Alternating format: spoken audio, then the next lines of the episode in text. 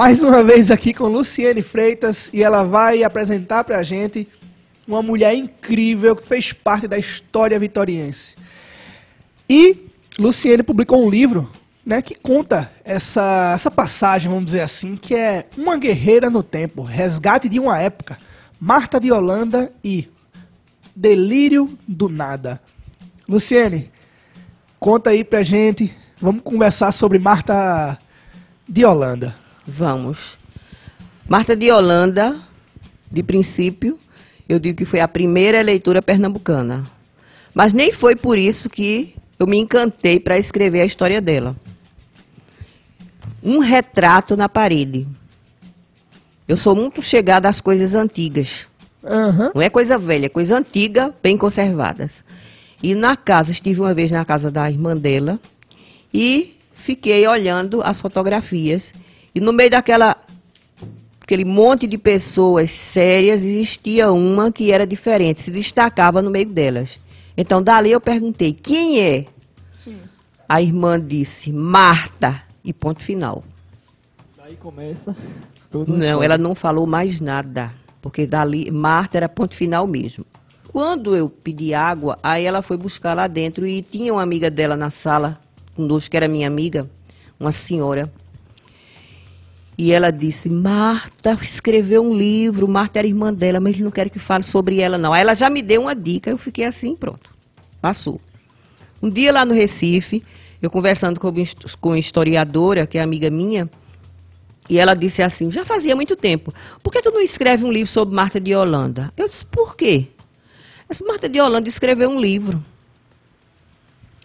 Aí já foi a segunda chamada do além, que eu digo isso aqui foi uma história do além. Porque eu, para passar, para encontrar o que eu encontrei sobre essa mulher, eu passei sete anos visitando biblioteca pública, arquivo público, é... demais, meu Deus. Aqui procurei, mas na época não tinha, porque ainda estavam essas pessoas da família vivas e não saíam.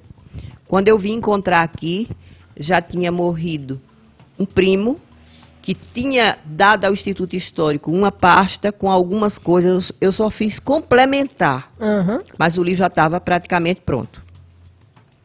Então, o que me encantou nessa mulher? A perseverança, a personalidade de ser diferente no mundo de gente, pessoas iguais. Todo mundo devia seguir aquela cartilhazinha de vestidos escuros, de mangas compridas, de gola alta, vestidos longos ou meias grossas. E ela fugia desse padrão. Ela nasceu em 1903. Três. Quando a característica dos velhos tempos era aquela comunicabilidade entre as famílias. Digamos assim, Aham. o que é que se fazia nas noites vitorienses para Aham. para ter interação com famílias. Iam para a casa de alguém, ali a sa- as salas sempre grandes, se tocava um piano, se faziam recitais. Todas Aham. as, as garotas e rapazes também que gostavam de ler, que a maioria tinha que ler mesmo, que era Era o, o programa. era o programa da época. Então, levavam textos, levavam poesias e ali se chamava o sarau. Que um tempo aí alguém me perguntou o que era sarau. Era justamente essa, essa apresentação de textos e poemas, às vezes músicas também, quando tinha. O, na maioria da- das salas aqui vitoriense, tinha um piano. Sim. Então, isso aí começou a acontecer na casa dela, naquele sobrado grande que agora é uma farmácia, e em cima, é, sabe onde é, não é? Ah, peraí, agora eu não sei nem qual é a loja que é perto. É uma ótica. No comércio, bem em frente daquela casa. Eu acho que eu sei qual é esse você tá. Zatec, a Zatec. Quase de frente ali. É ali naquela rua, da, subindo a Duque ali, né? Não é isso não. Não. É no comércio mesmo, na parte plana. Hum. Pronto, em frente quase do Espargos. Sim, sim. É isso mesmo. Aquele sobrado ali, Eu, eu sei qual é o sobrado. Tem Ela- uns- um- tem- até hoje tem uns azulejos é, antigos ele lá. continua quase igual. Então, ele, aquilo ali, ela nasceu, quer dizer, todos três irmãos nasceram ali. era do seu Nestor, era uma farmácia. E Marta de Holanda era a filha do meio. Tinha o filho Nestor, filho. Aham. Tinha Marta e tinha Maria Belquis, que era oito anos mais jovem do que ela. Então foi ali que tudo aconteceu. Dona Matilde, mãe de Marta, que eu digo para que, que haja educação e incentivo tem que vir na herança, né? Gostava de ler. E tinha uma pessoa que frequentava a casa de Marta de Holanda, que vinha de Jaboatão, que era uma escritora famosa, chamada Francisca Isidora da Rocha. Que quando eu, mais adiante, eu recebi uma papelada velha de Marta de Holanda, no meio desses papéis tinha uma carta de 1896 Caramba. de Francisca Isidora escrevendo para a mãe de Marta. E eu tenho essa carta, Ainda no século XIX. século XIX. Então, isso aí já chamava a atenção de Marta essas pessoas que gostavam de ler, que gostavam de, de escrever. Então, ela era aquela menina inteligente, mas teimosa. Ela era o que não. Uma vez uma pessoa da, já do convívio dela escreveu: Marta não podia ser o que foi, mas foi. Então, por isso que ela ficou muito mal vista, porque ela fazia o que ela tinha vontade de fazer. Pergunte mais. Vai, vai, vai me si- situando, porque pode ser que eu desvie do caminho. Depois que você falou isso aí, eu fiquei refletindo aqui. Foi. Por isso que eu, eu fiquei refletindo e comparando com os tempos de hoje. É. É, Então, quer dizer que a família, ela era, isso causou transtornos, né, para ela na Causou. época, né? Causou ao Perante pai, a família, perante a mãe sociedade. também se preocupavam muito com ela. Ela usava vestidos decotados que, como eu digo, na Aham. época era para usar aquelas meias grossas. Até que no, no livro aqui eu coloco uma música de Noel Rosa da época que dizia assim: é, quando o apito da fábrica de tecidos vem ferir os meus ouvidos, eu me lembro de você. Mas você anda, sem dúvida, bem zangada ou está interessada em fingir que não me vê. Aí diz assim: Você no inverno, sem meias, vai pro trabalho. Aham. Não faz fé em agasalho, nem no frio você crê. Nos meus olhos você lê como sofro cruelmente, com ciúmes do gerente impertinente que dá ordens a você. Aí diz: Você que atende o apito de uma chaminé de barro, por que não atende ao grito tão aflito da buzina do meu carro? Que eram poucos carros. Aqui tem ela no, no livramento, com um carro também aqui de ela, o noivo e a irmã e outra menina. Então, eu não coloquei aqui nesse livro minha opinião. Eu Certo. fiz o primeiro, uma primeira parte, a opinião sobre a personalidade dela é feita atra- através de escritos dedicados a ela. Aham. Que eu digo, eu não posso dar a opinião de uma pessoa que eu não conheci. Tão pouco se eu conhecesse, a gente não pode dizer, fulano é isso, isso, isso. Você pegou o que estava escrito nos jornais. Exatamente, eu Sobre fui ela. procurar. Então, eu encontrei muita coisa, eu digo, numa época remota. Então, vem a parte que conta. Peraí, deixa eu ver aqui, numa fotografia, tem aqui. No teu olhar carinhoso se espelha sua alma pura, que tornará aventuroso o outro ser que procura. Aí tem umas coisas assim que, nos, nas coisas dedicadas a ela, Aham. tinha alguma coisa que poderia é, descrever a personagem da época. Tem um aqui que diz terna afeição, prova escrita do afeto que nos irmana. Foi uma, uma prima, que ver quem foi que escreveu, foi Corina de Holanda. Aí ela diz assim: Exulto se te vejo de alegria, junto a mim, risonha a conversar. De tua voz ouvindo doce arpejo, cessa meu coração de soluçar. E logo dentro de mim cresce um desejo de eternamente junto a ti passar. E procurando vou um doce ensejo para, com, para a conversa contigo prolongar. Quer dizer que ela era interessante. Então, através de cada verso desse, a gente faz uma reflexão. Se a pessoa gostava de ficar perto dela, é porque a conversa era interessante.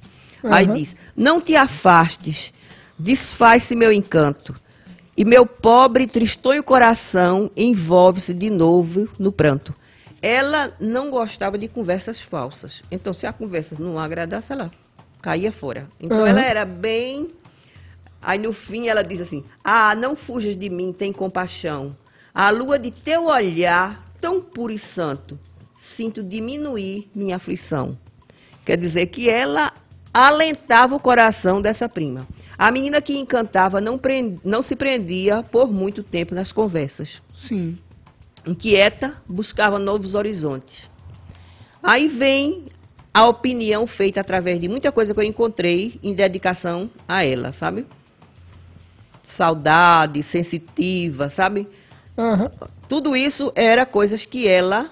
Pronto, a, a casa é essa. Sim, rapaz. Aí a gente vai tirar uma foto da, disso aí postar na página. É exatamente o prédio que eu tava achando que era. E aqui tá o pai dela. Deixa eu ver, cadê? É, é esse aqui. E talvez esse aqui seja o irmão. Esse irmão morreu aos 20, ou foi 23 anos, se isso não me, não me engana, de tuberculose. É- Na época era a moda, né? Aham. Enfraquecia, tuberculose e não, sem cura, né? Que não existia ainda a O penicilina. tratamento, né? É. Aí vem o progresso. Aí eu vou ver, daqui nesse, nesse capítulo, vem a parte do progresso no Brasil, né?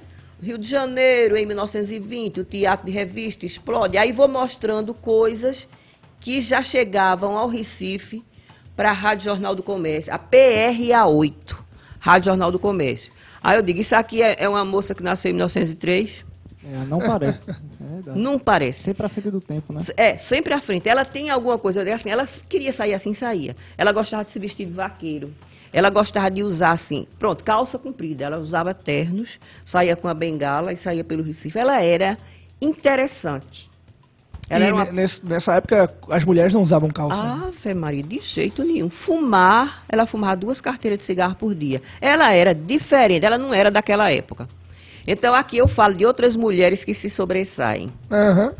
Aí vem é, Teda Bara, Paula Negri, Naide Tefé, Chiquinha Gonzaga. Essa Naide Tefé é um fato curioso. É esposa do presidente da República, Marachal Hermes. Ela tocava violão, tocava no violão um machista de Chiquinha Gonzaga, que Chiquinha Gonzaga já era também meio excluída, né? Ela tocou num baile do Catete. Foi um escândalo essa história. A mulher do presidente da República Tocando violão. tocando um, um machixe de Chiquinha Gonzaga, numa festa do Catete. Aí no, no, no ano seguinte foi lançada com sucesso a revista feminina. Eu ainda vi uma revista bem antigas desse, desse- dessa época. Era na casa de uma tia minha. Ela tinha uma coleção de uma revista, o Jornal das Moças. Era uma coisa tão engraçada, que não era modelo de carne e osso. Era aquela, aqueles desenhos daquelas mulheres pintadas que mostravam o- as roupas. Aham. As modelos eram, eram. Não era gente. Aí vem Gilca Machado, que escrevia, como é que se diz, com pequenos poemas eróticos. Uhum. Ela foi, como é que se diz, massacrada no Brasil inteiro. Quando ela veio a Recife, ela veio com a filha, que era Eros Volúzia, que era bailarina, e Eros Volúzia dançou no Teatro Santa Isabel, se apresentou no Teatro Santa Isabel, e elas ficaram hospedadas na casa de Marta. Então, Marta era do grupo. Ela, quando casou, que foi morar em Recife, ela foi morar na mesma rua que existia a PRA 8, na Rua do Lima. Então, Eras Volúzia, foi em 1931, ela foi ao Recife, ou foi aos Estados Unidos, essa moça, e ela foi capa da revista Life. Pelo tipo de dança que ela fazia, era aquela dança contemporânea, que naquela época não existia, era mais os clássicos, aquela coisa assim. Então, Eros Volúzia já é uma precursora de uma dança diferente. Então, todo esse povo aqui, eu tenho também para provar isso, está aqui é, a mãe de Eros Volúzia e a filha, no Recife. Interessante. Aí vem aquela, as mulheres que iam sair, Anitta Malfatti, Doutora Berta Lutz, que era também, era, essa era no Rio de Janeiro, ela tinha correspondência com Berta Lutz. Há algum tempo, uma pesquisadora da Universidade Então, Federal Marta, desculpa, só Luciano, ela se correspondia, se com correspondia. todas essas mulheres. Eu consegui provas de algumas. Berta Lutz, ela, ela, eu tenho a, a agendinha dela de endereços e eu tenho o endereço. Aham. Aí essa moça que estava fazendo uma pesquisa sobre mulheres assim que sobressaíam, veio uma vez fazer uma entrevista comigo e eu falei do endereço de Berta Lutz, que ela tinha a carta. E ela foi ao Rio de Janeiro, que a, a federal não dá um- umas bolsas para a pessoa pesquisar. Isso. Ela foi pesquisar em Berta Lutz e encontrou a carta de Marta. Que bacana. Interessante. Ai, mas não me mostrou. Aí ela vinha aqui, ela veio umas duas vezes me entrevistar, veio uma vez para o Instituto Histórico. Aí, quando eu soube, o Instituto Histórico vai levar uma pessoa para falar sobre Marta de Holanda. Eu fiquei meio chateada, sabe? Porque eu digo, eu trabalho sete anos pegando papel velho, não sei o que lá, ninguém nunca me chamou. Aí depois eu me aquietei um pouco, eu digo, eu vou e vou sentar na primeira fila. Uhum. Mas aí, quando ela começou, ela disse logo que, graças ao livro de Luci, o maravilhoso livro de Luciane Freitas, ela tinha conseguido aquilo ali. Ela aprofundou mais, Sim. sabe? Levou slides de outras coisas. Então, ela fez um trabalho em cima. Mas a conversa era diferente. A que me disseram antes era diferente, sabe? Era uma pessoa que tinha vindo assim falar sobre outro que ninguém sabia sobre Marta de Holanda. Então, vem Anésia Machado em 21, que foi, pilotou um avião. Então, era, era um bocado de mulher, assim. Raquel de Castro Lemos, que morou aqui em Vitória também, que o filho dela foi um dos maiores cirurgiões plásticos do Recife. Raquel era amicíssima de Marta. E foi Raquel que disse que Marta, quando perguntaram a opinião, ela disse, Marta não podia ser o que- o que foi, mas foi. Então vem Francisca Isidora, Úrsula Garcia também, que morou aqui em Vitória e morreu aqui aos 30 e poucos anos de bexiga. Eita. Escrevia lindíssimo. Só tem alguma menção sobre ela nos escritos de Francisca Isidora. Uhum. Aí tem Vicência Magalhães, de quem eu indiretamente herdei uma coleção de postais antigos. Esses postais vintage, que eu sou fã, isso aqui, é de uma coleção pequena que eu tenho, Aham. porque de- desde muito tempo também, adolescência, eu comecei a colecionar, colecionar selos postais. E você, quando começa colecionando selos, você viaja para os países que tem o selo. Você vai vendo a moeda, vai vendo quem é presidente, que eu não sei o quê. Depois eu conto uma coisa engraçada. Uhum. E, através desses selos, chegou um dia uma amiga minha com um postal antigo na minha casa e disse, ó, tira o selo para tu. Aí eu disse, o selo era colado com uma cola amarela e estava bem borrado. Eu digo, esse aqui só vai botando na, na- no vapor da chaleira para não estragar o postal. Ela fez, tu gosta disso? Eu disse, gosto. Ela disse, pois fica com ele para tu. Aí eu agradeci demais, ela fez, tu queres mais? Eu disse, "Di- vixe, Maria, é o maior presente. Aí ela chegou com uma coleção de postais do início do século XX, tem cerca de uns, acho que uns 20 postais, e me deu. Aí eu mandei ajeitar o, o álbum, já estava sem capa, tudo, mandei encadernar, ajeitei, e tem essa coleção, depois ganhei de outras pessoas também. E Quer dizer, aí utilizo hoje em dia nas capas dos livros, porque não existe po- poema mais bonito do que um postal desse. É realmente muito bonito. Já é uma, uma poesia visual. Então, todos eles, aí quando eu não tenho, às vezes, o tema que eu quero, esse aqui já foi um amigo meu, José Bias, que ele é, como é, marchand, ele vende coisas antigas, então ele me empresta. Então, Maravilha. vem aqui as rainhas do rádio, Bidu Saião, que era cantora de ópera brasileira, que para fazer sucesso teve que morar nos Estados Unidos. Tem muita coisa. Aqui, as rainhas do rádio. E no meio, Marta de Holanda. Aham. Marta de Holanda morreu com 49 anos, mas ela era envelhecida para a época. Não sei, não sei se era Ah, cigarro, Quantidade de cigarro que ela bebida, fumava. ela fumava muito. Ela fumava duas, duas, dois maços de cigarro por dia e ainda não sei quantos charutos. Eita. Aí ela morreu de um infarto. Uhum. Ela, ela foi- uma vida Eu não boêmia, sei. vamos dizer assim. Não era tão boêmia que. Quer dizer, Pra aquela época era, sabe? Aham. Mas hoje em dia, se ela estivesse morando aqui em Vitória, era uma, Tranquilo. uma santinha. né? Eu, eu, me, eu me lembro uma vez, é, eu vi a fotografia na época dos anos 60, tinha aquela revista daquelas mulheres que faziam o nu. E eu vi um nu de Brigitte Bardot.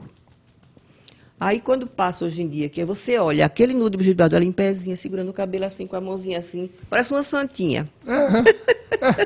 E na época era. Ave Maria. Eu né? ficava curiosa, porque minha mãe escondia em revistas, sabe? Aí quando ela saía de casa, eu ia olhar. Quer dizer, você tem a curiosidade, aquilo que é, é, lhe, é negado, você quer saber por quê, né? Aham. Então, ela hoje em dia, ela não era nada mais do que uma pessoa, uma escritora que participava de saraus, essas reuniões literárias que a gente faz hoje em dia, é isso mesmo. Aí ela fazia essas reuniões no Recife, na casa dela. Poucas mulheres iam. Quem ia mais eram os intelectuais homens. Aham. E Dr. Jostan Paraíso, que morreu a semana passada, escreveu um livro há algum tempo e citava a casa de Marta como um prostíbulo. Caramba. Disse que tinha até uma. Como é que um- uns letreiros na parede. Aí foi quando doutor Pelópolis de Silveira, que foi prefeito do Recife, E, o inte- e o soube- intelectual também, né? intelectual, soube que eu tinha escrito esse livro. Aí procurou, através de Lourdes Sarmento, que é jornalista, se comunicar comigo e marcou para a gente ir uma tarde lá. Disse que eu levasse uns livros, que ele queria mais de um. Eu levei, parece que foi seis. Ele recebeu a gente muito bem e comprou os seis livros. E me contou essa história de Rostam. Ele fez uma carta para Rostam e o livro era a prova de que aquilo não era um prostíbulo. Entrava aqueles homens lá para um sarau literário. Aham. Aí Na época era. ele fez o último artigo que o doutor Pelópio fez para o jornal, parece que é o Jornal do Comércio, eu não sei se é o jornal ou o diário, é falando sobre esse livro aqui. Ah, que legal. Aí eu tenho, tu- tudo isso eu tenho colecionado, sabe? Então, ela foi, como é que se diz, é, aqui em Vitória, execrada, sabe? Pelos próprios familiares. Isso aqui era a biblioteca dela, no quarto, ainda aqui em Vitória. Ela encapou todos os livros com capa verde. Aham. Ela, tinha uma, ela era excêntrica. É, então, a excentricidade tá quando ela tem, ela tem um crânio. Ela tinha um crânio humano. Esse crânio, aquela história que eu A contei história que você contou lá no- ela na tinha um tio que fazia medicina, nesse tempo só tinha universidade de medicina em Salvador, faculdade de medicina em Salvador. Então ele fazia medicina em Salvador. E uma vez ele veio de férias e trouxe o crânio. Aí ela ficou encantada com o crânio e não deixou mais nem ele levar. E diziam que esse crânio tinha sido de um frade. Aham. Você sabe, né? Então esse crânio passou a fazer parte do quarto dela, era na mesa de cabeceira. E ela fez um desafio aos poetas da época para escreverem sobre a caveira.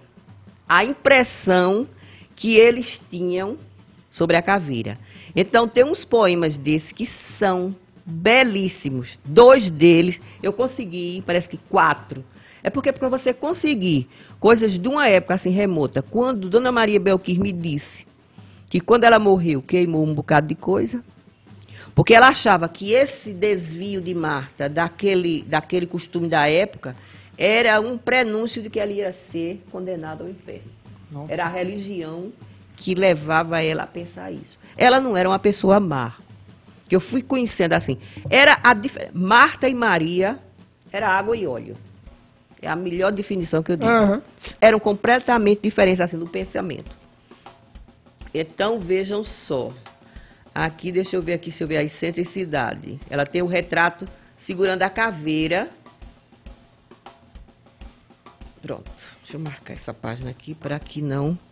Depois eu volto aqui. Então ela faz, ela tirou muitas fotografias assim com a caveira. Tem umas com ela com o rosto assim junto, sabe?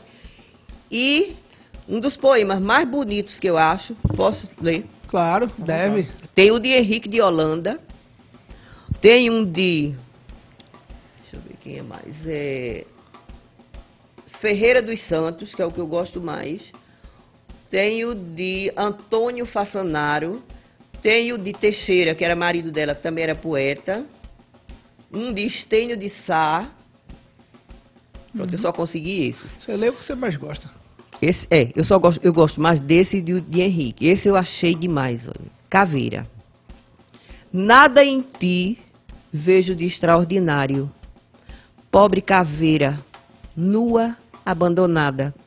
É simples a razão deste fadário que te expõe aos meus olhos, descarnada.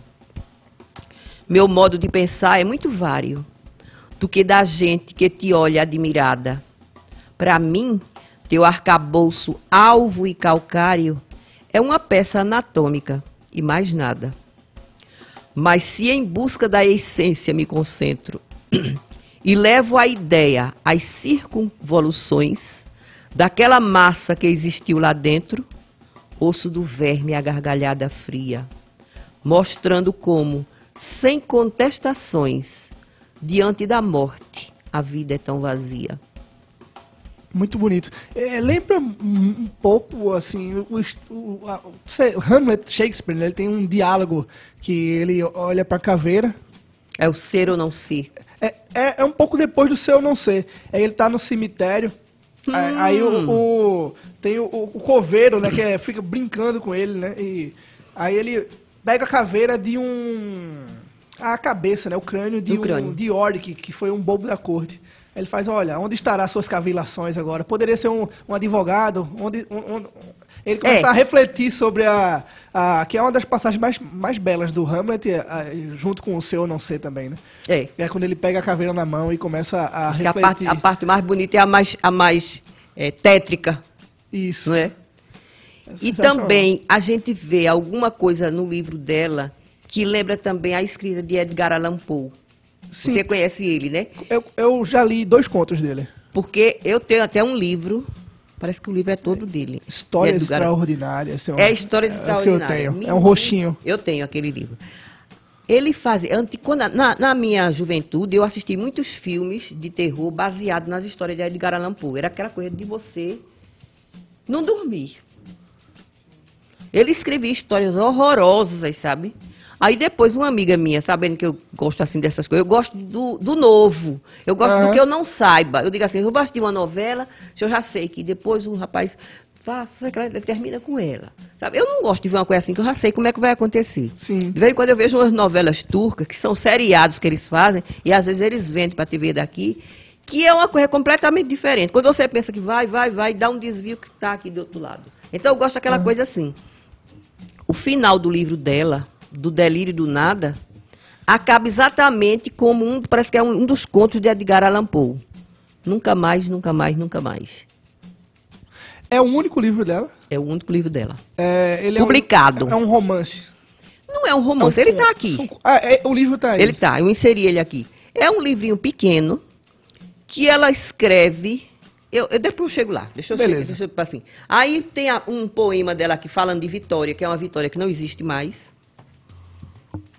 Aqui, olha, no livramento com o carro, as, as roupas já eram, mas vejam as meias, Aham, as meias bem grossas, que era para cobrir as pernas. aham. Aquelas já são, você vê a diferença de Maria Belquis de manga comprida. Ela sem manga. Isso aqui já era motivo para Sim. ela não ter muito valor moral. aham. Felizmente, né? So- Sociedade. Uma pergunta assim, eh, tu, de- guardado as devidas proporções, existe muita diferença assim dessa época pra hoje? Eu acho que hoje abriu a porteira de vez. Você acha que hoje Debandou. Tá. Esse livro aqui conta exatamente sobre isso. A gente vivia. Existia um, um- um- um grupo de jovens, sempre, sempre existiu. o livro seu, né? Liberdade amordaçada. Sempre existiu. Toda juventude, ela quer mudança. Ela quer mais liberdade. Aham. Mas é uma liberdade quando a pessoa é consciente do que você vai para uma liberdade preparada. Você vai preparado para aquilo. Você quer a liberdade de expressão. Você quer é uma liberdade. Não é libertinagem. Então, depois que desse golpe militar, quando passou aquilo ali, aí eu acho assim, tinha aquele monte de gente presa em si Então abriram a porteira e empurraram tudo. Então liberaram tudo. E que não é assim. Então chegou o ponto que hoje em dia, por não ter mais respeito por ninguém, não sei o que, isso aí não é liberdade. É libertinagem. Então, aqui é coisas que saíram nos livros, jornais da época. Tem entrevista. Tem uma, olha, aqui tem uma, uma parte do entrevista que foi a revista mais é, conceituada da época. A Pilhéria, de 28 de janeiro de 1928, faz 12 perguntas a ela. Aí eu não vou ler todas, não, mas só Não, quero tranquilo. aqui. Olha, eu vou ler a quinta, como é engraçado. Qual é a influência do automóvel nos casos de amor? Até a pergunta já. Lembra um pouco o trepa-bode que a gente. o tipo de pergunta que a gente faz às vezes. Veja bem, o, o automóvel dos casos de amor, porque hoje é tanto automóvel que você nem fala mais nisso, né? Então ela diz assim, ó. Interessante. Francamente, a possibilidade feliz de um desastre quando o objeto amado serve de entrave, an- entrave na vida. Aí outro foi que ela perguntou, é exagerada a moda das mulheres nessa não, vou- a influência do cinema na sociedade. Como desejaria passar o tempo? Ignorando o que me não é, o que não me fosse possível alcançar. Bem. Bom, Isso mostra a personalidade dela, né? É. E cadê? Tem um tão engraçado que é sobre o divórcio. Que naquele tempo não era, aliás, não era o divórcio não, era o desquite. Disquite. É, o divórcio vai chegar um dia desse. Você se desquitar nessa, nesse período era complicadíssimo. Já Você ficava separar- mal visto. Aham. Já ficava mal visto. Desquitou, meu Deus. Deixa eu ver aqui. As casas de chá. Um cafezinho assim, você tomar um, um- ir para uma casa de chá desacompanhada. Meu Deus. Então, como olha as casas de chá? Aí ela diz, com um olhar de abelha tonta, revendo seus castelos de mel.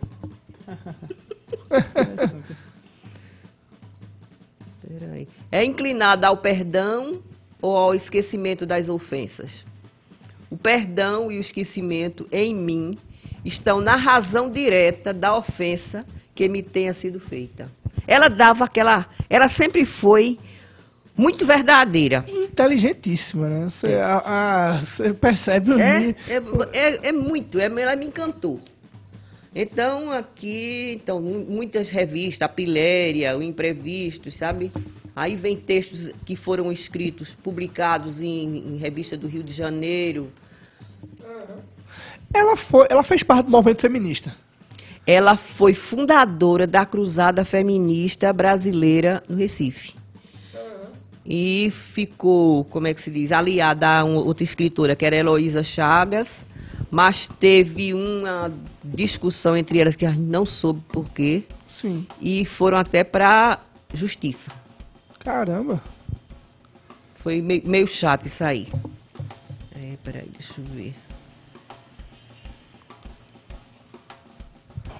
Aí o casamento, que aqui é, é muito texto que escrever, que ela escreveu.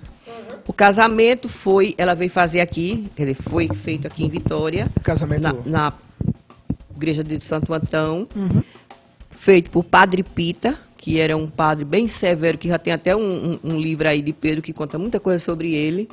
Diz que ele era muito chato, era, era É o último que ele lançou, que é o. é, o Cristais Fissurados. Fissurados, que eu já, sabia. Que eu já tenho em casa, eu vou. Eu eu vou. Acho que esse mês eu vou. Eu vou tô no meio dele. Aí ele fala muita coisa sobre Padre Pita. Então foi Padre Pita que fez. que ela fez? Ela não quis vestido longo. Isso aí já era também contrariando aquelas famílias que faziam aquele vestido que a, a moça só aparecia o, o- o- o rosto. ela foi de vestido curto, de manga de cava. Manga de cava é. O buquê era um formato de uma estrela, cheia de paetês, inclusive o vestido, que diz esses paetês vinham da França na época, vestido todo cheio de paetês, mas parecia uma fantasia. E dentro desse buquê, que era feito uma caixa, era uma estrela oca, Sim. dentro dessa caixa tinha pilhas. E quando ela entrou na igreja, ela acendeu as pilhas, o buquê ficou luminoso. e todo mundo vendo. tipo lanternas, assim. Sim. Que pra época, tudo isso é é uma inovação. Hoje em dia a gente fica assim, é uma louca. Agora, pra saber como foi, pra poder eu dizer isso de verdade, eu tinha que ver uma fotografia da época. A irmã não tinha mais a fotografia. Essa fotografia a gente teve que mandar pedir no Rio de Janeiro. A sobrinha neta dela, Sim. que mandou, fiz tudo para essa irmã dela mandar, ela mandou pedir e ela mandou as fotografias, que também diziam que o menino, entrou um menino pequeno, levando as alianças, e disse assim, o menino, o menino entrou nu. O menino Ah. não entrou nu. O menino entrou fantasiado de cupido. Eu tô vendo aqui a imagem. Entendeu? Mas na- na a conversa na cidade é que o menino entrou nu. Era aquele. Era, era escândalo em cima de escândalo, entendeu? É, se aumentava bastante. Né? Ma- Bastante. Hoje em dia isso não acontece, não, né? nada, nada. Aí ela fez um passeio pela cidade de entrar na igreja, num carro descoberto, para mostrar. Eu acho que ela queria mostrar, fazer assim, agora vocês vão ver. Deu umas voltas por ali, depois Disseram que, chegou não, na ia- igreja. disseram que eu não ia casar. Sim. Tinha 12 moças vestidas de branco, chamadas demoselles, que tudo ali entraram antes com ela, então foi um casamento assim. E daí ela foi morar no Recife. Tá vendo que ela tá com um vestido curto, né? Uhum. O véu parece que era mais compridinho. Ela era, era muito engraçada, essa mulher. Era aquela mulher que você fala. Eu queria ter conhecido, conversado com ela. Era. Pronto, aqui ela e Teixeira, o marido, em. Quer dizer, era na Paraíba, porque a capital da Paraíba era a Paraíba. Sim, não era João Pessoa. Não, né? não era João Pessoa. Ela estava na Rua Nova no dia que mataram João Pessoa. Tem uma parte aí que eu também falo sobre isso. Quer dizer, João Pessoa ainda não tinha o nome da capital, não. Da- Por diante foi que, mais ou menos nessas épocas aí, foi que Ele foi trocado. Candidato a vice-presidente, coisa assim, não foi? Foi. É, é, a história dele, eu tenho também, noutra parte aí, que ele. ele foi uma história de um fuxico lá, que ele. Ou era ele, ou era João Dantas que tinha um amante. Era um negócio assim, sabe? E a conversa se, se foi adiante e terminou no assassinato. Então, isso aqui era, era- Na fotografia tinha assim, na Paraíba. Mas era em João Pessoa, que era a capital da Paraíba. Ela viajou pouco, eu digo assim, veja bem, também a mesma coisa, as roupas. Lenço amarrado na cabeça. Ela não gostava de sentir calor. Não. Ela, ela Ela se ela. vestia como ela queria. Aí aqui tem os detalhes. O que ela gostava de ler. Ela lia Albertine Berta, Jorge Sand. Jorge Sand era uma mulher dos anos, deixa eu ver aqui, não estou lembrada agora, do tempo de Vitor Hugo. Que ela se vestia de homem para frequentar os saraus, porque também nessa época na Europa não se admitia as mulheres nesses cantos. Então ela andava vestida de homem. Eu, até eu- uma vez, quando eu vi uma fotografia, até numa coleção antiga que eu tenho de, de clássico da, da música, aí tinha Jorge Sander. Eu pensava que era um rapaz. Mas era por conta da época. Aqui, os três irmãos. Nestor, filho, Marta e Maria Belquis, no quintal de casa, daquele sobrado. Aqui ela deveria ter 16 anos. Interessante. Com 16 anos ela estava ainda. Ainda seguia ainda a seguia da os, mamãe, os né? padrões do- dos pais. Né? E essa daqui que me, me, me deu umas muitas informações de- depois, ela dizia que a mãe mandava sempre ela seguir Marta. Até quando ela estava na janela do, do sobrado, a irmã ficava de olho. Aí ela disse que a irmã, ela disse assim, eu me pendurava naquelas grades que era para ficar olhando. Que as Aham. pessoas da rua diziam que ela, o decote dela terminava onde terminava a abertura da saia. Deu. Dizia um bocado de coisas assim, sabe? Um pouco exagerado, né? Aí Belquis ficava lá, pendurada na grade, e ela chamava Belquis de Arara. Porque apelidou ela de Arara, porque ela vivia pendurada na, na, na grade para contar as coisas dela. Então aqui a caveira novamente, aqui ela estava de luto do pai. Sim. Foi muito sofrimento também. Quando ela foi casar, que foi com a mãe na casa da modista, que nesse tempo era costureira. Sim. Aí, Modista, palavra... modista, ela se fez de doida, que ela não queria aquela roupa daquele jeito, sabe? Aí ela foi com a mãe, a mãe é aquela pessoa severinha do século XIX, e chegou lá, aí ela chegou assim, fazendo papel de, de desmantelada do juízo. Chegou no canto, ela sentou-se, botou as pernas em posição de yoga. Ficou assim, aí ficava. Pendurava a cabeça. Aí a, a modista ficou preocupada, porque pensava que pensava que a mãe ia, como é que, casar uma filha doida. Doida. É, é, ela fazia muita coisa engraçada. E tem muitos poemas de outros escritores dedicados a ela. Mais adiante, já, já sendo uns poemas mais maduros, que aqueles do princípio é, é mostrando a, a, criança que ela foi. E aqui já é mostrando a pessoa, sabe? Sim. Inclusive aquele Oscar Brandão da Rocha, que é o autor do Hino de Pernambuco, ele fez um poema para ela, em vida o povo disse que ela era, ele era apaixonado por ela. Mas ela já era casada, sabe? Dizem isso. Eu não botei no livro, não, que eu não sei. e depois, quando ela morreu, tu- você pensa que cessou a fuxicada? O povo ainda falava muito mal dela. E ele fez um poema também, publicou, que era de- pedindo às pessoas que deixassem ela descansar em paz. Você pode ler pra gente. Ver se eu chego lá. Peraí, isso aqui é de Caetano Agora, Galhardo. enquanto você está procurando, Luciane, Sim. é, não, não existia muito de inveja também da- das, das pessoas de, de- dela ser quem ela ser, que no fundo, no fundo, eu acho Dela que ter coragem. dela ter coragem de Existia. romper aquele padrão e as pessoas não tinham coragem. Ou Existia. não conseguiam pela. Acho que não é- não é questão de coragem, mas é uma imposição tão forte, É, né? é. Que por mais que você tenha coragem, você precisa ultrapassar, você tem que É, se guerrear muito, é. né? E- Existia, porque eu conheci, eu fui, nessa época eu fui entrevistar umas pessoas já mais velhas aqui de Vitória. Entrevistei, tu sabe quem é Luciana de Freitas Montenegro? Mora ali na praça, ela tem uns rapazes. A mãe dela Sim. conversava com Marta. Aí eu soube que ela já era bem velhinha nessa, nessa época. Aí eu fui, cheguei lá e comecei. Ela estava na cama até. Aí eu comecei a perguntar, ela falou, eu gostava tanto de conversar com Marta. Ela tinha ideias assim revolucionárias. Quer dizer, mas aquela pessoa dali, ela não teve coragem de, de romper com a família. Ela ficou no padrão da época mesmo e ali ela terminou naquele mesmo padrão. Marta saiu. Marta Tarcísia, que foi diretora do Damas muito tempo, Sim. conheceu também Marta já em Recife. Aí eu fui falar com Marta Tarcísia. Aí Marta Tarcísia disse, a conversa de Marta era muito inteligente, a gente conversava muito. Aí eu digo, diga mais. Aí ela começou falando que trocavam ideias assim, eh, intelectuais.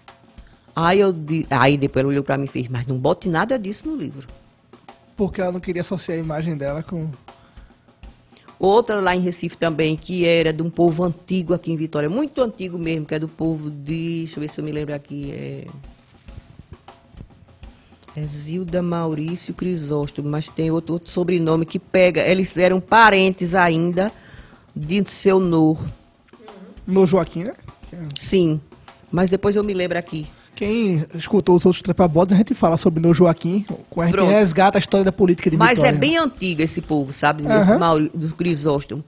Ela disse a mim, a mais velha contou umas coisas, mas ela contava assim, assim, meio. Contava assim aquela coisa, sem, como se fosse uma coisa sem importância, sabe? Como ela não tivesse tido importância. E a mais nova, essa irmã dessa mulher, ela, uma, ela, ela disse assim: Eu tinha medo de Marta. Porque Marta usava aquele, aquela coisa escura nos olhos. Ela usava sombra. Sabe qual era a sombra que ela usava? Era carvão ralado. Carvão, que não existia essas maquiagens assim. Então ela tirava aquele pozinho de carvão e botava sombra. Então ela ficava com o olho com sombra, sombreado, sabe?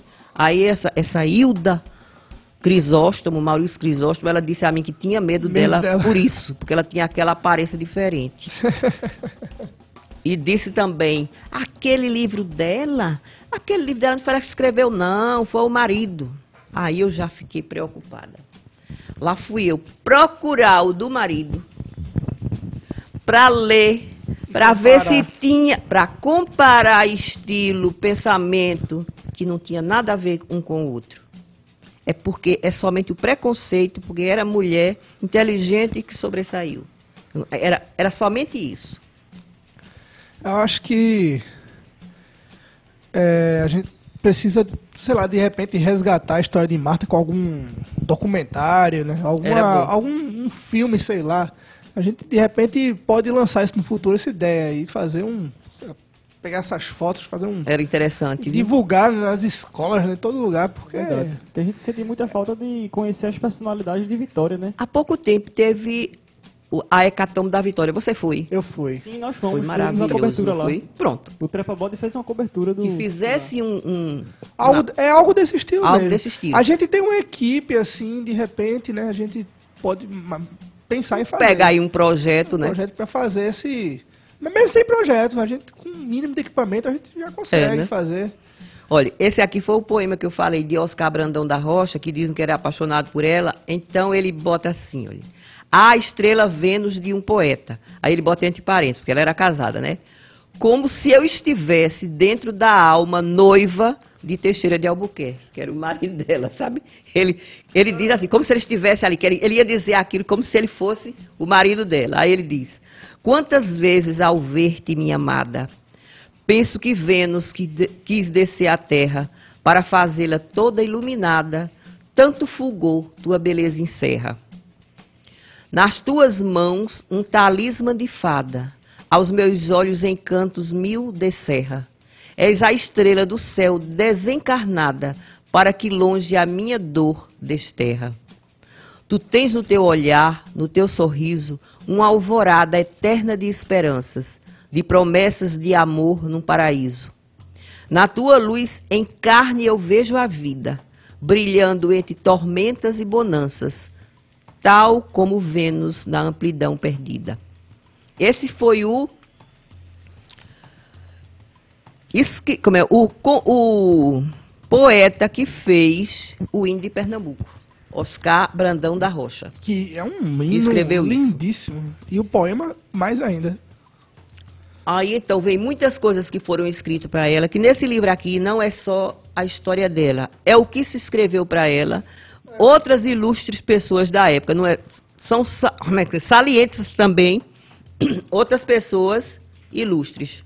Textos inéditos, Escândalo. A Escândalo era um livro que ela ia fazer, já estava quase pronto. Ela começou a fazer, o título do livro era Escândalo. E depois de algum tempo, apareceu outro livro, boneca ainda, sabe? Era Diga que não tem flores. Quando eu peguei os dois, eu vi que era um só. É porque um estava no início, que às vezes a gente pensa, eu vou botar o nome desse livro aqui, depois você se arrepende e faz umas reformulações e publica com outro nome. Então, o no, o- ela deixou esse livro pronto. Diga que não ter flores, que é o mesmo escândalo, que era contando a história do amor de uma jovem por um homem casado. Meu Deus, como isso foi terrível. É, foi, Que- um- foi um época, escândalo. que ano, mais ou menos, aí. Foi em. Deixa eu ver aqui quando era. Era de- foi depois do Delírio do Nada. Delírio do Nada foi publicado em 28. Devia ser perto de, de 1930. E Ou, ou mais adiante. você, Luciano, resgata textos inéditos também, né? Nessa, Também. nessa publicação sua. Porque eu vou contar agora do escândalo. O escândalo era esse livro que se tornou o Diga que não tem flores. Sobre esse livro, quando ela morreu, os intelectuais da época, que eram amigos dela, pediram os originais à Dona Belquis para publicar depois da morte. Dona Belquis, como eu disse, era o oposto dela. Pegou o livro, começou a ler e a modificar o que ela não gostava apagava, digamos assim, ela, diz, ela visitou, a, a- tinha uma, uma passagem que dizia que ela foi na casa de detenção, visitou uns prisioneiros e eles deram um, um colar de crina de, de cavalo a ela, sabe? é? Aí ela disse assim, o cheiro de mijo, não sei o que lá, e Dona Belquis tirava. Cheiro de mijo. Aí foi tirando coisas que o livro, quando ela entregou aos intelectuais, que ele viu o livro todo rasurado, com outra palavra em cima, eles não publicaram mais. Aí, quando eu já tinha conquistado essa mulher, eu queria ver esse livro, mesmo rasurado. Ela tinha emprestado a uma escritora chamada Luzilá Gonçalves, que é muito famosa, muito famosa da Academia Pernambucana de Letras, que através de Marcos Prado foi na casa da Dona Belquis antes de mim e conseguiu levar esse livro. Só que esse livro não era mais o pensamento original de Marta de Holanda, mas ela não devolveu mais o livro. Aí Dona Belquis disse assim, eu vou lhe incumbir de cobrar o livro. Aí eu fiquei cobrando, cobrando. Daqui a pouco eu vi que o negócio não era para mim, sabe? Porque a mulher não entregava. Ela dizia, eu vou estar certo, eu vou dar. E não dava. E, e depois disse, olha, eu não vou mais cobrar o livro. E o ela morreu e o livro ficou com a pessoa. Eu sei porque ela me disse. Uhum. Passou o tempo. Quando Dona Belquis morre, Diva, mãe de Mano, ficou com as coisas, a, herança assim, de, de, inclusive até de bens. O sobrado pertence, pertenceu à Diva. Uhum. Aí Diva encontrou livros que eram o diário de Dona Maria Belquis. Aí um dia a Diva disse, olha Luciene, tem um dos livros do diário de Maria Belquis que ela conta o que apagou no livro de Marta para colocar outra coisa. Aí eu disse, ai meu Jesus, pela, ah, vou botar no livro. Você me emprestou? Ela disse, não, não posso emprestar, porque ela confiou a mim. Aí eu disse, você deveria confiar primeiro na ideia original. Marta queria que essa ideia saísse. A ideia era dela. Belquis é que não tinha o direito de apagar o que ela fez.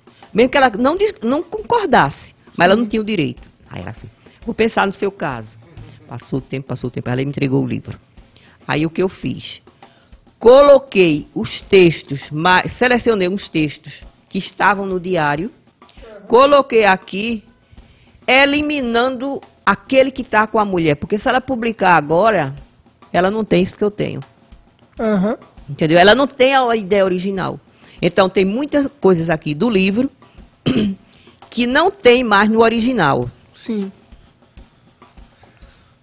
Então. Rapaz, isso deu um trabalho. Deu.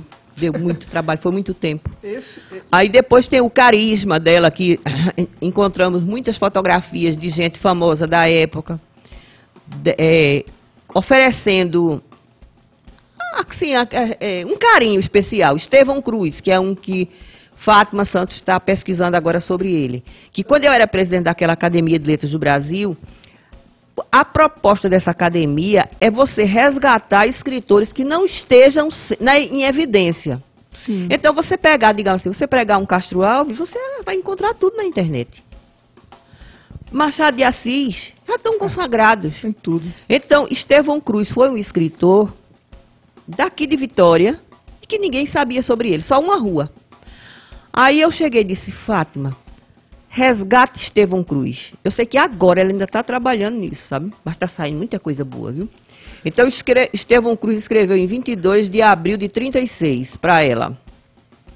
Estimo que aproveite como a sua arte ou a sua emoção lhe inspira, a sua inteligência brilhante e a sua não menos esplendente imaginação. E se escrevia assim, digamos, num, num postal. Era como se fosse um.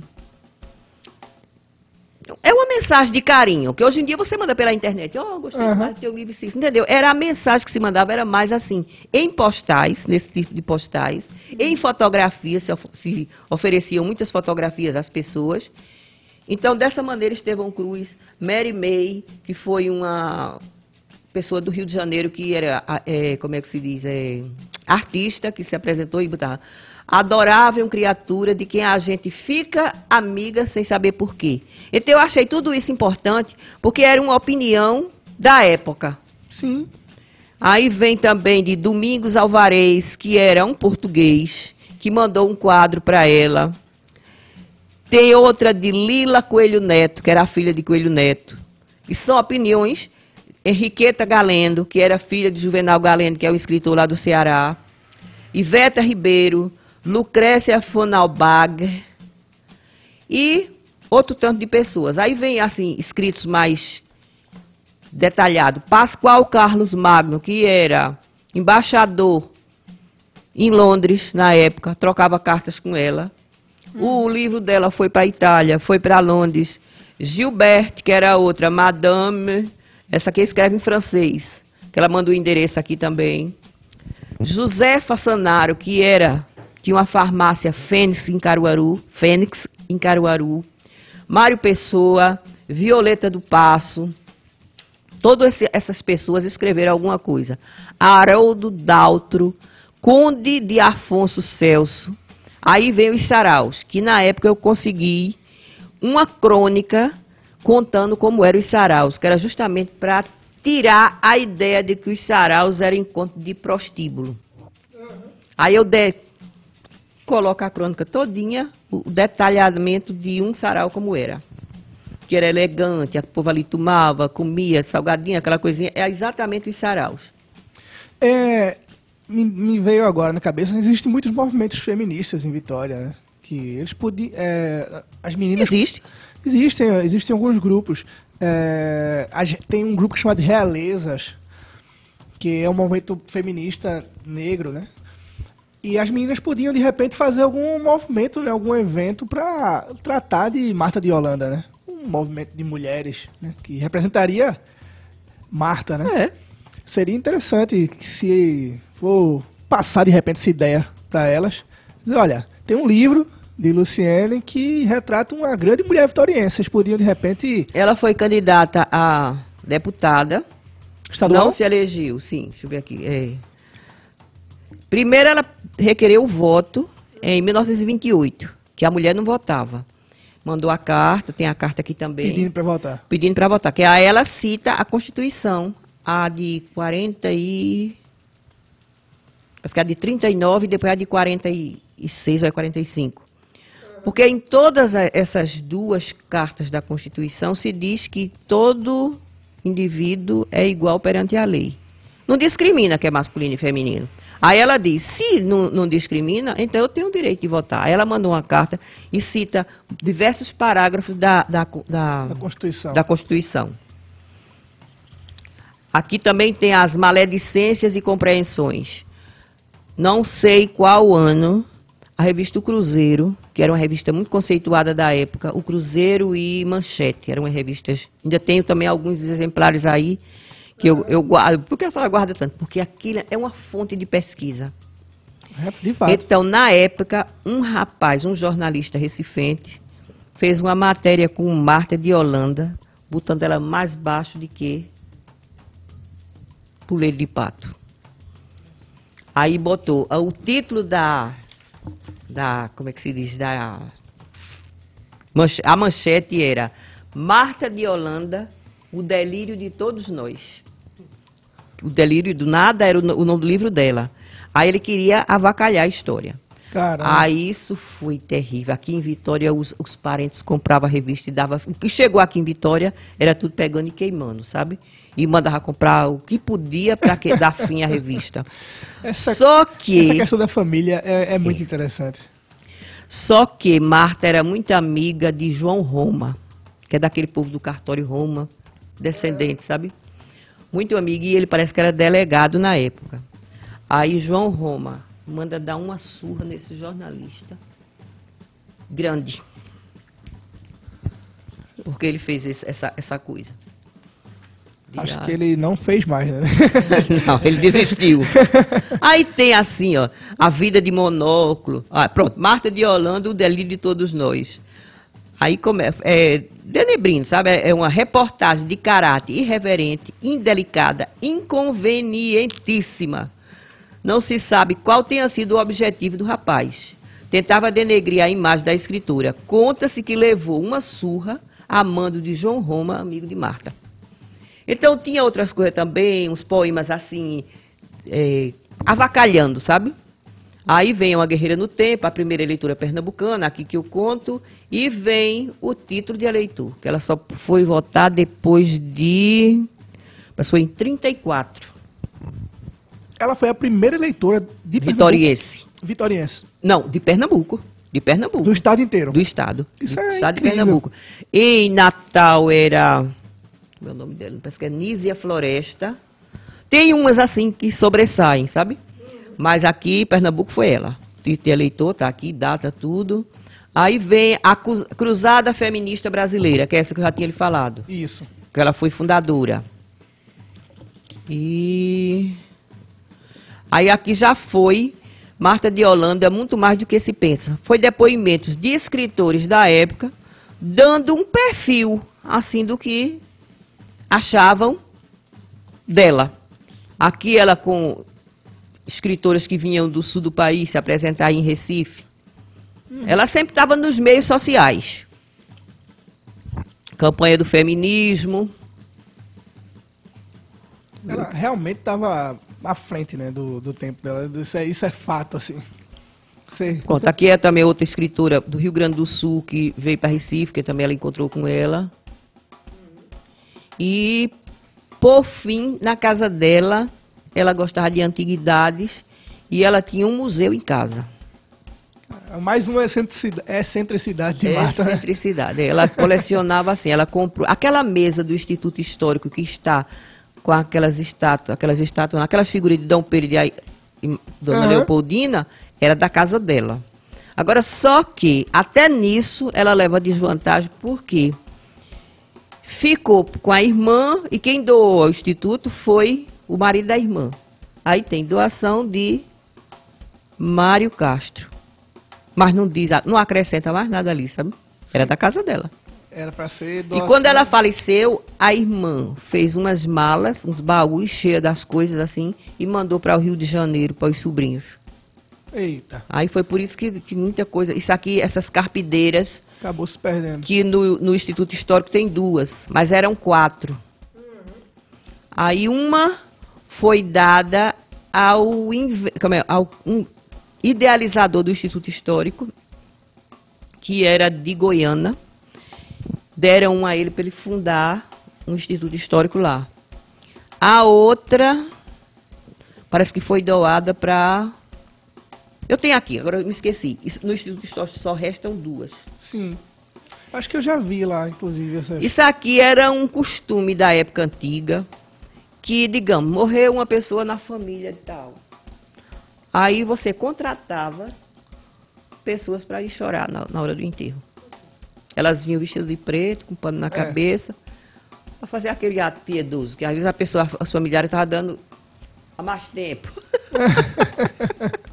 então, eram a, família, a família não ia chorar, as carpideiras Sim. choravam. Aí, naquele choro exagerado que elas faziam, então incentivava talvez outras pessoas a chorar. É, Né? cria um então, isso era costume da época. Essas mulheres se vestiam assim e acho que é costume português também, não sei se é grego.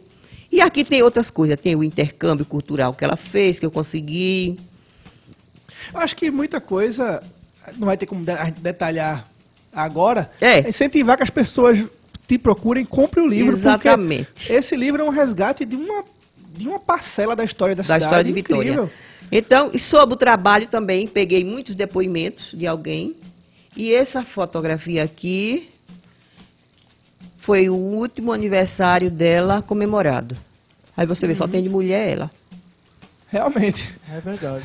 É um grupo grande de homens e, e Marta no meio. Né, Descrevendo para quem Aí não... daí, né, daqui dessa parte, é o livro dela, que é bem pequenininho, sabe? Aqui foi Impacto, peraí, Torre de Babel, isso aqui é Com- comentário. comprando esse livro, você ganha um livro de Marta de Ganha Holanda dois. E, e ganha dois. né? Ainda ganha todo um, um- todo um histórico da cidade e, Deixa e ver uma aqui. pesquisa interessante. É por isso que eu vou comprar, viu? Você? Tá certo. Esse eu vou levar para casa. Pronto, aqui já está o livro dela também. Eu vou encerrar. Quer que eu encerre agora? Não, a ia gente. perguntar alguma coisa. Vamos, vamos encerrar com o texto, né? Eu pensei aqui em encerrar com o texto que eu lhe falei, que é de Oscar Brandão da Rocha também. Depois que ela morreu, que os comentários ainda começavam, que o povo ainda falava mal dela, ela já morta. Isso. V- vamos encerrar. o túmulo assim, então. foi violado. Sério? Porque Dona Belquis colocou uma maletinha com a coxa do casamento dela, com não sei o quê, e botou uma piteira de ouro que ela tinha. Então o Eita. povo soube da história, diz que sabe até quem foi, sabe? Uhum. Mas aí a gente não vai dizer que vai, senão a gente morre. Ela deixou o epitáfio, que era assim: Passeis, não perturbeis o meu festim. Oscar Brandão aproveitou o tema e, com o carinho que ele dedicava, fez o belíssimo soneto. A Marta. Quem passar por aqui, reze uma prece a Deus, cheia de amor e de piedade. Quem na tumba repousa, bem merece duas Ave Maria de saudade. A vida a todos oferece um misto de delírio e de bondade. Que a voz do mundo irreverente cesse e ela descanse em paz na eternidade. Não pode haver aqui tristeza e pranto. Marta cantava à inte- à inteligência um canto, e assim viveu até chegar ao fim. Hoje a sua alma para os céus alteia, à procura da luz divina, creia. Não lhe, pertu- não lhe perturbe o celestial festim. Então, esse foi o soneto que fez pedindo para as pessoas parar de falar mal dela. É, e fica de mensagem para que Fica não de mensagem. Tomem conta de suas vidas. Exatamente. Não falem, é, se preocupem com, com a sua vida que um dia acaba. Viva o que você quiser viver e deixe que as pessoas que vivam o um que viva a elas queiram viver, né? É. Aí eu fiz um comentário finais que explica mais ou menos como eu fiz o livro. E o livro é só isso aqui, ó. Peraí. Pronto, o livro dela é É só uma espécie isso. de conto, né? Não. É- é um É assim, pronto, eu vou dizer aqui um pedacinho só. Olha, ele come... do nada, era flores, perfume, sol, luar, silêncio, gasas, beijo. Escutai o grito estertorado que me vem das entranhas mais íntimas. Dai-me o meu amor. Aí ela vem com outro. Deus, registrai com vosso riso a nota do meu desejo. É como se fossem uns pensamentos. Uns sonetos, vamos dizer assim. Não, não é. É um, eu classifiquei como se fosse a corrida de uma alma ansiosa, Para se expressar. sim, de, em, determinados, é, em determinados temas. Pronto, ela diz aqui, dor, esvaziai para mim a taça das amarguras. Virtudes, desnudai-vos quando me virdes passar. Caridade, ide de porta em porta enxugar os olhos da miséria. Então ela vai fazendo assim um- um, Reflexão uma caminhada. É uma caminhada sobre a vida humana, sobre a, a- uma, é uma coisa filosófica. Incrível, incrível. Com essa, com essa, esse- essa história, né, que ainda precisa ser tão contada, É, é.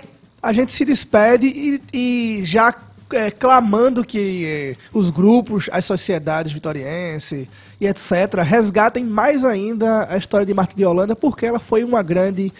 A primeira mulher a votar no estado de Pernambuco tem que ser gigante, né? Não pode- verdade.